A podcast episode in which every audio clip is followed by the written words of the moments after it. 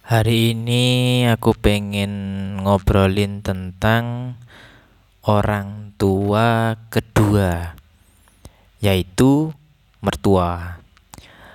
Jadi apa ya, eh, nggak eh, pernah terpikir sih kalau akhirnya punya orang tua selain orang tua kandung, dan ternyata mereka ini apa ya istilahnya sama krusialnya dengan orang tua kita yang ada di rumah yang nemenin kita uh, selama mungkin 25 tahun. Dan setelah itu akhirnya kita punya uh, mungkin sebagian orang ya itu punya uh, orang tua lain selain orang tua inti yaitu mertua itu tadi jadi setelah uh, nikah ternyata punya orang tua itu uh, mertua ternyata punya mertua itu sama serunya dengan punya uh, orang tua uh, maksudnya orang tua kita sendiri. Karena apa ya uh, awalnya emang uh, aneh sih uh, karena kita akhirnya punya dua ibu terus juga punya dua ayah yang mungkin apa ya istilahnya mungkin punya genre yang berbeda, punya perilaku yang berbeda, terus juga punya cara mendidik anak yang berbeda. Tapi dengan banyaknya perbedaan itu akhirnya jadi eh, apa ya? value yang bagus buat menantunya. Jadi ya buat di sini buat aku ya buat aku terus juga buat uh, istriku. Oh ya mungkin sedikit ini sih sedikit uh, nasihat ya tentang mertua uh, versus orang tua. Tapi sebenarnya bukan versus sih cuman uh, penjelasan dari Al-Quran sama ya hadis lah gitu. Jadi kalau anak laki-laki itu sampai kapan pun dia itu adalah punya orang tuanya. Tapi kalau anak perempuan waktu dia udah nikah dia itu sepenuhnya dan selamanya akan punya uh, suaminya. Bukan lagi bukan lagi punya orang tuanya. Nah kadang itu dijadikan apa ya uh, alat juga buat eh, laki-laki uh, istilahnya menyudutkan perempuan. Jadi itu bukan untuk menyudutkan perempuan yang uh, nantinya mungkin gak boleh berbakti sama orang tua kandungnya, bukan gitu. Jadi artinya maksudnya uh, anak laki-laki itu tetap dia akan punya orang tuanya itu dia bertanggung jawab sepenuhnya kepada orang tuanya Terus kalau istri itu sepenuhnya dia bertanggung jawab e, sama suaminya, tapi suaminya juga bertanggung jawab sepenuhnya ke mertuanya si istri. Jadi maksudnya keutamaannya itu yang harus lebih yang harus lebih diutamakan itu urutannya adalah e, orang tua si laki-laki, terus baru orang tua si perempuan. Oke, terus apa ya? Uh, ternyata jadi mertua itu juga nggak gampang dan juga nggak susah. Karena aku ngelihat sendiri apa ya uh, perbedaan antara punya anak laki-laki dan juga punya anak perempuan. Dalam hal ini uh, di kehidupan uh, pernikahan dan memang salah satu uh, mungkin orang lain menganggap bukan keuntungan ya tapi menurutku keuntungan. Punya anak laki-laki. Jadi punya anak laki-laki itu membuat orang tua si laki-laki ini tuh nggak terlalu nggak terlalu apa ya mikir. Mikir maksudnya nggak terlalu mikir buat anak laki-lakinya ini nanti nikah dengan perempuan seperti apa? Beda sama orang tua perempuan yang punya anak perempuan itu uh, apa ya penilaian-penilaian terhadap calon suaminya calon menantunya itu agak lebih uh, detail. Tapi bukan berarti kalau punya anak laki-laki terus nggak memilah-milah perempuan. Cuman pengalaman yang tak rasain sih kayak gitu. Jadi kalau dari sisi anak cowok atau anak laki-laki ya uh, kayak orang tuaku itu sebenarnya nggak terlalu nggak terlalu ini sih nggak terlalu pilih-pilih. Ya tetap ada penilaian-penilaian tertentu. Tapi emang nggak uh, rib nggak terlalu ribet. Selama dia syarat utamanya sih pasti kerudungan ya jadi orang tua aku memang pokoknya kerudungan terus juga uh, baik terus punya apa ya uh, istilahnya sekufu. Sekufu itu kalau di Islam itu ya dilihat dari agamanya. Yang paling penting sih agamanya. Itu aja udah. Nggak milih aneh-aneh. Maksudnya nggak harus berpendidikan seperti apa terus kerja seperti apa kayak gitu-gitu mungkin nggak nggak terlalu dilihat. Terus uh, kalau dari sisi cewek aku nggak pernah punya adik atau kakak perempuan dan juga belum punya belum pernah punya anak perempuan dan belum kepik nggak pernah kepikiran gimana rasanya jadi orang tua yang punya anak cewek. Jadi mungkin eh, normalnya. Orang tua itu kadang kalau dari laki-laki itu yang dilihat pasti rata-rata itu dari pekerjaannya. Jadi apa pekerjaannya laki-laki ini? Dia e, bisa nggak menghidupi anak perempuannya ini yang selama mungkin 25 tahun itu hidup uh, dengan fasilitas yang terpenuhi dari orang tuanya. Jadi jangan sampai dia keluar dari rumah si orang tua ini dia malah hidup susah sama perempuan pilihannya anaknya. Terus juga mungkin gimana uh, keadaan orang tua atau besan ya jadi besannya kayak gitu-gitu kadang itu menjadi penilaian penilaian-penilaian penting terus nanti juga kadang ditanyai gimana uh, ke depannya mau seperti apa. Jadi kalau perempuan itu uh, menurutku itu lebih banyak penilaian-penilaian terhadap laki-laki. Beda kalau Eh, laki-laki dan keluarga si laki-laki terhadap perempuan. Karena memang hal itu wajar dan harus. Karena kalau laki-laki itu dia harus bisa bertanggung jawab 100% ke perempuan dan juga keluarganya si perempuan. Sedangkan kalau e, perempuan itu kewajibannya dia itu ya ya sebenarnya sama sih ke suami dan juga ke keluarga suami. Tapi kalau perempuan tuh lebih gimana nanti dia bertanggung jawab sama keluarga kecilnya beda sama bebannya laki-laki. Dan uh, apa ya dari sisi eh dari bukan dari sisi dari kejadian yang uh, yang udah tak rasain. Jadi setelah satu tahun lebih dua bulan ya setahun lebih dua bulan nikah uh, aku tuh ngerasa bersyukur banget. Jadi dapat mertua yang uh, bener-bener nggak ribet menurutku.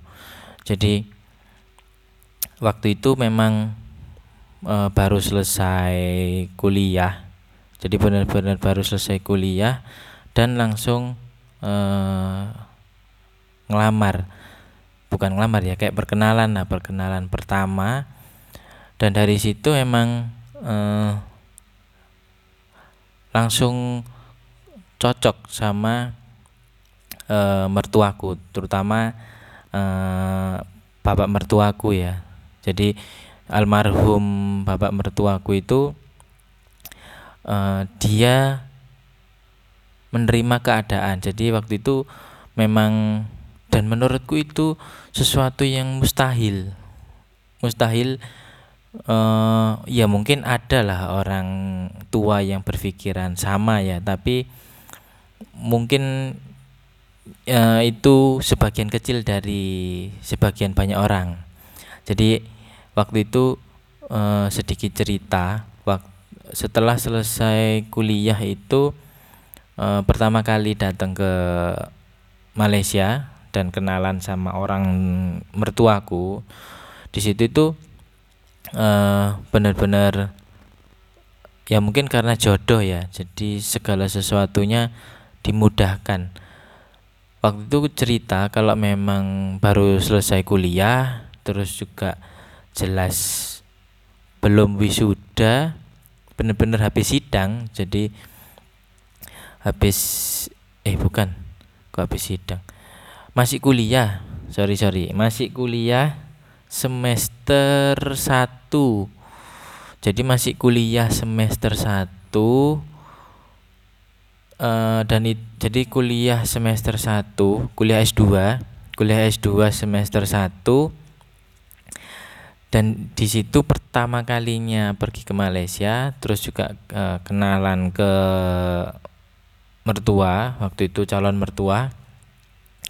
Dan uh, jelasin kalau memang posisinya masih kuliah semester 1 atau semester 2 lupa aku. Terus juga belum kerja jadi nggak punya pendapatan apa-apa. Terus ya yes, pokoknya bener-bener nggak punya modal tapi punya niat baik untuk uh, memperkenalkan diri ngelamar dan juga nantinya nikah. Dan di situ dari jawaban almarhum bapak mertuaku itu uh, dia bilang kalau uh, dulu aku ini juga pernah muda terus juga pernah uh, ngerasain yang namanya ngelamar perempuan istrinya maksudnya ibu mertuaku itu. Terus jadi uh, se sebe sebagai orang tua itu uh, aku nggak per nggak punya hak untuk menolak ataupun mengiyakan. Jadi di situ dia nggak nolak tapi dia juga nggak mengiyakan. Karena yang nikah itu kamu jadi aku ini sama anak perempuannya. Jadi apa pun itu yang jawab ya dia. Gitu. Kalau misalnya dia oke okay, ya kita berdua nggak mungkin nolak.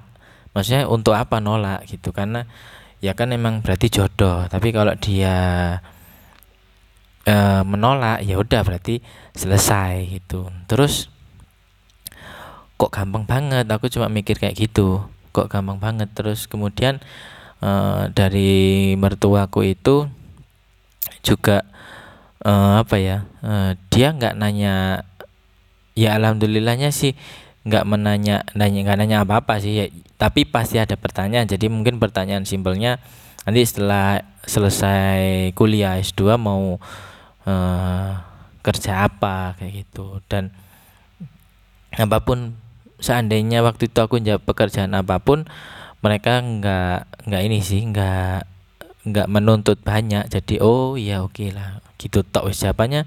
Simple. Dan pertanyaan apa ya pertanyaan cuman satu dua mungkin kayak gitu. Jadi uh, alhamdulillahnya ketemu uh, calon mertua yang nggak ribet. Jadi setelah itu memang apa ya uh, proses-prosesnya juga gampang dan juga uh, nggak banyak uh, tuntutan. Dan menurutku itu jadi pelajaran sih jadi pelajaran buat aku nantinya ketika ada di momen-momen mungkin karena anakku baru satu ya dan laki-laki jadi aku harus bisa memposisikan diri kayak uh, orang tuaku sebagai apa ya uh, orang tua laki-laki dan juga calon mertua laki-laki yang berpikiran nggak muluk-muluk untuk uh, anakku harus menikah dengan perempuan yang kayak gini kayak gini kayak gini. Jadi ya udah terserah dia karena dia laki-laki dia harus bertanggung jawab sama kehidupannya sendiri sama orang tuanya dan sama keluarga kecilnya nanti gitu. Tapi kalau seandainya pun punya anak perempuan nantinya berarti aku harus belajar dari gimana e, mertuaku itu tadi bersikap kalau ada anak laki-laki yang e, ngelamar ngelamar anak perempuanku. Jadi e, memang pasti akan ada perbedaan antara jadi orang tua yang punya anak laki-laki dan juga jadi orang tua yang punya anak perempuan pasti banyak pertimbangan-pertimbangan uh, apa ya yang ya mungkin krusial lah tapi tidak memberatkan satu sama lain. Dan itu menurutku nggak gampang jadi orang tua kayak gitu ya. Dan semoga uh, apa ya uh, aku terus juga kebanyakan orang lainnya nanti bisa kayak gitu. Itu contoh aja sih terus uh, tuntutan tuntutan untuk jadi uh, apa ya suami ataupun jadi anak menantu laki-laki itu sebenarnya rata-rata dari pihak perempuan itu biasanya simple malah biasanya lebih simple nah ini kalau dalam hal tuntutan kalau dalam hal tuntutan itu biasanya lebih simple tuntutan dari uh, orang tua pihak uh, perempuan menurutku. Jadi kadang itu bukan kadang sih kejadian yang uh, pengalamanku ya. Tuntutan dari mertuaku itu dulu cuman satu uh, eh bukan cuman dua. Jadi ada dua tuntutannya dengan mereka mengizinkan uh, kita menikah. Yang pertama itu uh, anaknya jadi istriku itu harus selalu diizinkan pulang ke Malaysia. Dan pulangnya itu jangan cuma uh, Idul Fitri atau Idul Adha tapi kalau ada waktu senggang atau waktu uh, libur panjang juga harus diizinkan pulang. Itu terus juga uh, dan pulang itu jangan sampai hanya karena uh, orang tuanya udah meninggal baru pulang. Itu menurut mereka hal yang sia-sia. Kalau orang tua sudah meninggal itu nggak perlu dijenguk cuman perlu didoain dari mana pun bisa gitu. Jadi yang pertama itu harus selalu bisa pulang ke Malaysia terus yang kedua uh, jangan pernah ini jangan pernah mukul.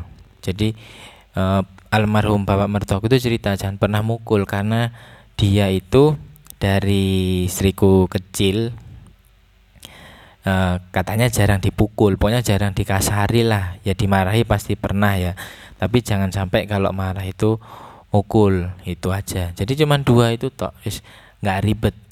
Dan biasanya kalau tuntutan dari uh, pihak laki-laki itu mesti orang tua dari pihak laki-laki itu ekspektasinya itu tinggi terhadap uh, istri pilihan si anak laki-laki ini. Rata-rata sih gitu. Jadi kadang kalau uh, dengar-dengar cerita itu apa ya mungkin berharap istrinya ini bisa masak uh, semua menu yang jadi favorit suaminya terus juga mungkin mertuanya mertua dari pihak laki-laki supaya nanti kalau masak itu oh ibu mertuanya bapaknya juga seneng makan menu-menu favorit mereka. Terus juga bisa bener-bener manajemen rumah tangga ya mulai dari mungkin bersihin rumah mengatur keuangan pokoknya ekspektasi untuk perempuan itu biasanya lebih tinggi dari pihak laki-laki karena mereka beranggapan bahwa perempuan itu pasti multitasking dan dia bisa menyelesaikan uh, banyak hal lah di rumah tangga gitu. Makanya kenapa kadang apa ya uh, surga di telapak kaki ibu itu ya mungkin karena itu tadi. Tugas perempuan itu selain ngurus suami ngurus anak kerja juga kadang kan wanita karir terus juga ngurusin uh, rumah gitu. Terlebih kalau mungkin uh, ya kadang nggak ngefek sih ada pembantu atau enggak tapi tetap tanggung jawab perempuan itu sebenarnya banyak banget. Daripada laki-laki. Laki-laki itu biasanya ya cuman apa ya uh, tanggung jawabnya itu cuma dua menurutku. Selain memberi nafkah dan juga pengambil keputusan di rumah. Ya sebenarnya banyak sih tugas tugas suami itu kayak mendidik istri mendidik anak menjadi pemimpin dan lain tapi uh, mayoritas tugas terbesarnya adalah dua itu tadi. Jadi biasanya kalau tuntutan itu lebih berat di cewek daripada di uh, cowok. Tapi ya uh, menurutku sih itu. Sebenarnya juga sama aja sih. Semua diharapkan balance ya. Terus apalagi? Uh, kalau masalah uh, suka duka punya mertua itu uh, sebenarnya bukan duka sih. Uh, apa ya? Ya mungkin karena kalau menurutku banyak sukanya. Jadi sukanya itu adalah karena punya uh, orang tua tambahan menurutku itu menjadi kekuatan yang ya istilahnya invisible hand. Jadi kekuatan doanya itu jadi lebih gede.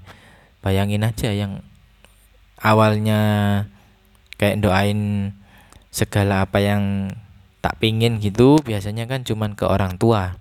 Sekarang ada mertua yang doain jadi tambah empat orang terus kalau misalkan ada eh, masalah-masalah secara general gitu yang diajak diskusi bisa uh, empat orang misalkan kayak gitu ya. Tapi uh, ternyata itu ya kalau di pengalaman di kehidupanku kenyataannya nggak kayak gitu. Karena sekarang cuma tinggal dua. Karena yang dua udah balik.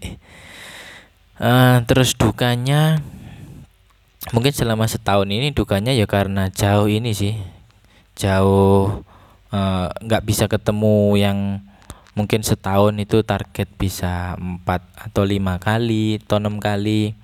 Uh, balik sana ini sama sekali nggak ketemu mertua. Terus ya sampai masing-masing uh, meninggal ya. Jadi kayak bapakku meninggal mer bapak mertuaku meninggal itu juga maksudnya masing-masing nggak bisa nggak bisa nemuin itu.